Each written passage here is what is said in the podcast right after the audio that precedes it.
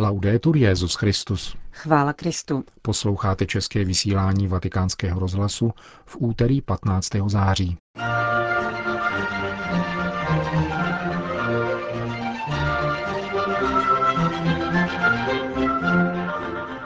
Papež František kázal dnes ráno v domě svaté Marty o mateřství, které pojí panu Marii a církev. Dnes bylo zveřejněno poselství ke Světovému dní nemocných a rozhovor protestantské rozhlasové stanice z Buenos Aires s papežem Františkem. To jsou hlavní témata našeho dnešního pořadu, kterým provázejí Johana Bronková a Milan Glázer.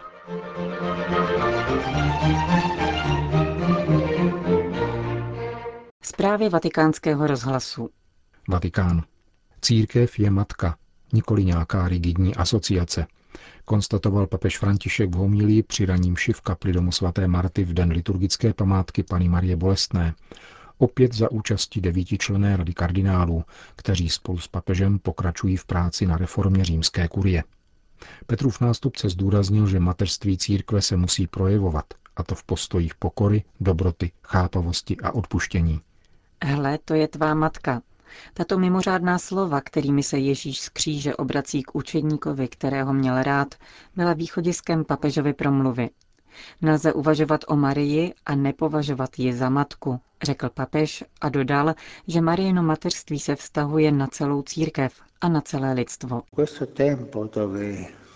V této době, kdy svět zakouší, nevím zda ústřední, ale jistě nemalý pocit osiřelosti, svět osiřel, nabývá velkého významu to, co nám Ježíš říká. Nenechám vás sirotky, daruji vám matku. A jsme také hrdí, že máme matku, která je s námi, chrání nás, provází a pomáhá nám i ve svízelných dobách a ošklivých situacích.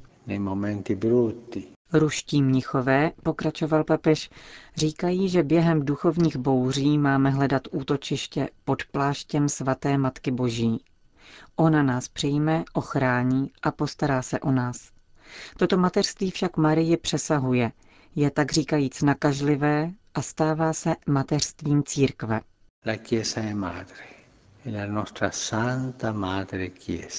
Církev je matkou. Je naší svatou matkou církví, která nás ve křtu rodí. Umožňuje nám růst ve svém společenství a mateřsky se projevuje mírností a dobrotou. Matka Marie a Matka Církev dovedou své děti pohladit, zahrnout je něhou. Nahlížet církev bez mateřství znamená považovat ji za rigidní asociaci, která postrádá lidskou vřelost, za sirotka. Církev je matka a přijímá nás všechny jako matka, řekl dále papež. Maria je matkou, církev je matkou a mateřství se vyjadřuje pokorou, přívětivostí, chápavostí, dobrotivostí, odpuštěním a něhou. A kde je mateřství, tam je život, radost a pokoj. A v tomto pokoji se roste. Když toto mateřství chybí, zbyde pouze rigidnost, tedy disciplína, která se neumí smát. Jednou z nejkrásnějších lidských věcí je usmát se na dítě a rozesmát jej. Pán, uzavíral papež ranní kázání, ať nám také dnes, kdy se za nás obětuje Otci, dá uslyšet slova Hle, to je tvá matka.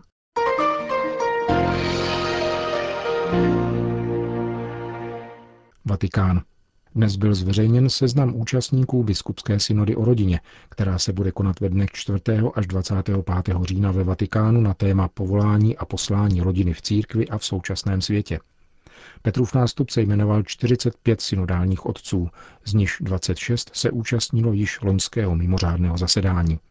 Předsedajícím bude František, následuje generální sekretář synody kardinál Lorenzo Baldizeri a potom delegovaní předsedající kardinálové André Van Troyes, Luis Antonio Tagle, Raimundo Damasceno Assis a Wilfried Fox Napier.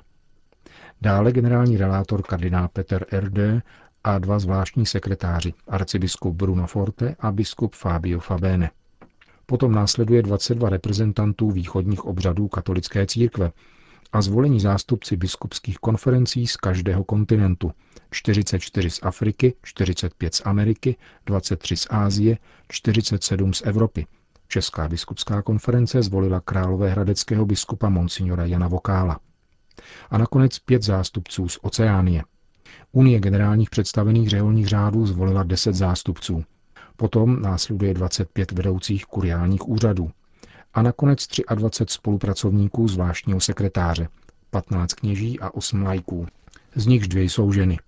Poměrně velký je počet tzv. auditorů, tvořených 51 lajky. Je mezi nimi 17 manželských párů, jeden farář a tři řádové sestry. A potom 12 členů generálního sekretariátu biskupské synody a dva jejich spolupracovníci. Na zasedání biskupské synody jsou jako obvykle zváni také delegáti pravoslavných církví, jakož i anglikánského, luteránského, metodistického a dalších církevních společenství. Vatikán. Cesta papeže Františka na Kubu a do Spojených států, která začne tuto sobotu, bude vůbec nejdelší pastorační cestou tohoto pontifikátu. František zůstane mimo Vatikána deset dní. Na setkání s novináři o tom mluvil otec Federico Lombardi. Jak uvedl, papež během ní pronese 26 promluv, pouze čtyři z nich anglicky, zbývající ve španělštině. Novináři, kteří budou Františka na cestě doprovázet, se zajímali také o možnosti odchylek od předem stanoveného programu. Otec Lombardy potvrdil, že setkání s Fidelem Castrem lze považovat za pravděpodobné. Opakovaně zazněla také otázka, zda se papež, tolik citlivý k osudu vězněných, nezamýšlí setkat s politickými vězni na Kubě nebo alespoň s kubánskou opozicí. Otec Lombardy odpověděl, že nic podobného mu není známo. Naznačil zároveň, že apoštolský stolec reaguje na tyto situace svým vlastním způsobem. Jak víme, do Vatikánu často přicházejí informace o různých problémech. Apoštolský stolec zasahuje podle svých možností a rozvážně. Často se vyjadřuje nikoli prostřednictvím veřejných deklarací, níbrž v soukromých bezprostředních rozhovorech. Víme, že se papež setká s prezidentem Raulem Castrem a vatikánský státní sekretář bude hovořit s představiteli kubánské vlády. Může to být příležitost probrat tyto problémy v tichosti. Když k nám přicházejí informace a výzvy, je tradicí svatého stolce odpovídat na ně diskrétně, což je často účinnější než ostentativnější, ale méně příhodné kroky. Vatikán. Jako Maria důvěřovat milosrdnému Ježíši. Takový titul nese poselství svatého otce Františka k příštímu Světovému dni nemocných, který si církev každoročně připomíná 11. února v den liturgické památky Panny Marie Lurdské. Pod titulem je výzva Ježíšovy matky z evangelního vyprávění o svatbě v Galilejské káně. Udělejte všechno, co vám řekne. Papežské poselství zveřejněné o dnešní památce Panny Marie Bolestné připomíná, že právě Boží Matka nám předává klíče od cesty vedoucí do Ježíšovy blízkosti. První reakcí na nemoc může být odpor nebo zoufalství, píše papež František. Víra v Boha v onu chvíli prochází zkouškou, ale současně odhaluje svůj veškerý kladný potenciál. Skrze víru sice nemizí bolest, nemoc, ani otázky, avšak jejím prostřednictvím můžeme odhalit hlubší smysl toho, co prožíváme. Papež František věnuje velkou část poselství zevrubnému výkladu zmíněného evangelního úryvku a vysvětluje, že oslavy příštího Světového dne nemocných proběhnou ve svaté zemi, konkrétně v Nazaretě, kde Ježíš zahájil své spásonosné poslání. Svatý otec zároveň zdůrazňuje, že téma příštího Světového dne nemocných souzní se svatým rokem milosedenství. Svatební hostina v Káně je totiž obrazem církve, v jejímž středu stojí milosrdný Ježíš a kolem něj učedníci jako zárodek nového společenství a Maria, matka modlitby a prozřetelnosti. Papež vyslovuje přání, aby prožívání jubilejního roku milosedenství usnadnilo setkání s judaismem, islámem a dalšími ušlechtilými náboženskými tradicemi, otevřelo nás dialogu, zamezilo uzavřenosti, pohrdání a každé formě násilí a diskriminace. V této souvislosti doporučuje dva následování hodné vzory, nedávno svatořečené palestinské řeholnice Marii Alfonzínu a Miriam od ukřižovaného Ježíše. Vatikán, Argentina.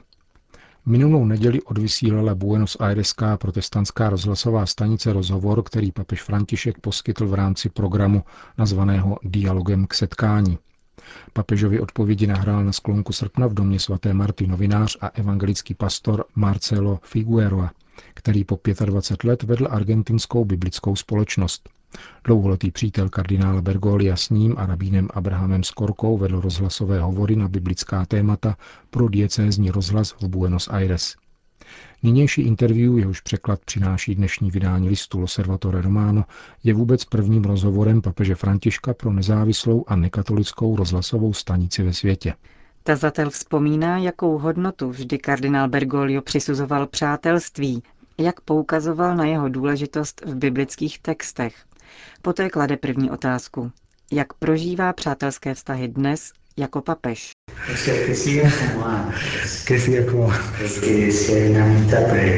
Přál bych si, aby pokračovali jako dříve. Pokud existuje přátelství, nemění se při změně funkce. Nebo to tak není?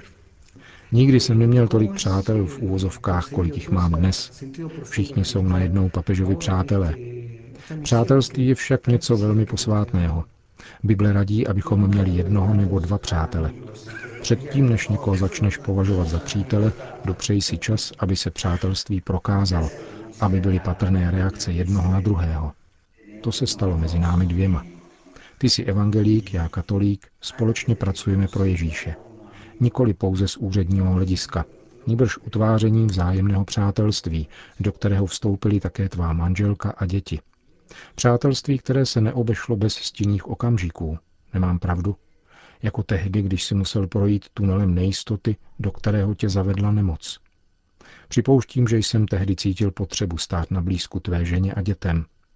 Přítel totiž není jen nějaký známý, s kterým si příjemně popovídáme. Přátelství má hloubku. Myslím, že vzniklo díky Ježíšovi.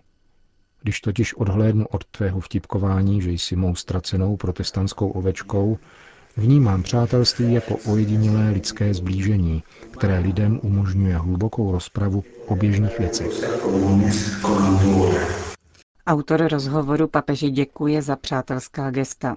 Jako například, když mu František, znepokojen jeho zdravotním stavem, zatelefonoval na Velký pátek před odjezdem na křížovou cestu do římského kolosea a zdůrazňuje, že přátelství je třeba pěstovat právě v těžkých chvílích. Jak poznamenává, je těžké potkat pravé přátele, protože současná společnost rozkládá nejhlubší hodnoty. O zainteresovaném přátelství mluví už argentinský epos Martín Fierro. Ze soudce si učení přítele a dbej, ať nemá důvod ke stížnostem. Přátelství z užitečnosti mne rmoutí. Někdy jsem vnímal, že mne zneužívají lidé, kteří se představili jako přátelé, ale které jsem potkal snad jen jednou, dvakrát v životě. Využívali toho. Avšak zkušeností zainteresovaného přátelství si všichni musíme projít. Pravé přátelství naopak znamená doprovázet druhého člověka životem a vycházet přitom z nikdy nevysloveného předpokladu.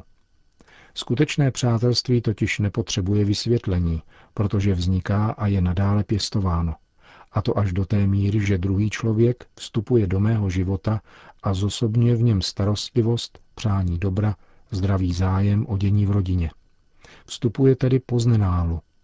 Existuje ještě jeden rozlišující rys dobrého přátelství od jeho jiných forem, které můžeme pojmenovat kamarádství a podobně. Při setkání se skutečným přítelem, kterého si neviděl dlouhý čas, možná měsíce či celý rok, máš i hned pocit, jako bys ho naposledy viděl včera. Cítíš se s ním dobře. To je velice lidský rys přátelství. Marcelo Figueroa na tomto místě připomíná přátelství s Bohem a duchovní náplň přátelství. Bůh se vůči svému lidu staví s otcovským citem, ale přirozeně také přátelsky. Nevím, jak vyložit skutečnost, že Bůh mluví s Možíšem tváří v tvář, jako když přítel mluví s přítelem. Tedy Bůh je Mojžíšovým přítelem, který se mu se vším svěřuje, odhaluje mu své plány a vše, co udělá. To byl výňatek rozhovoru papeže Františka s jeho přítelem z Buenos Aires. Plné znění najdete na našich internetových stránkách.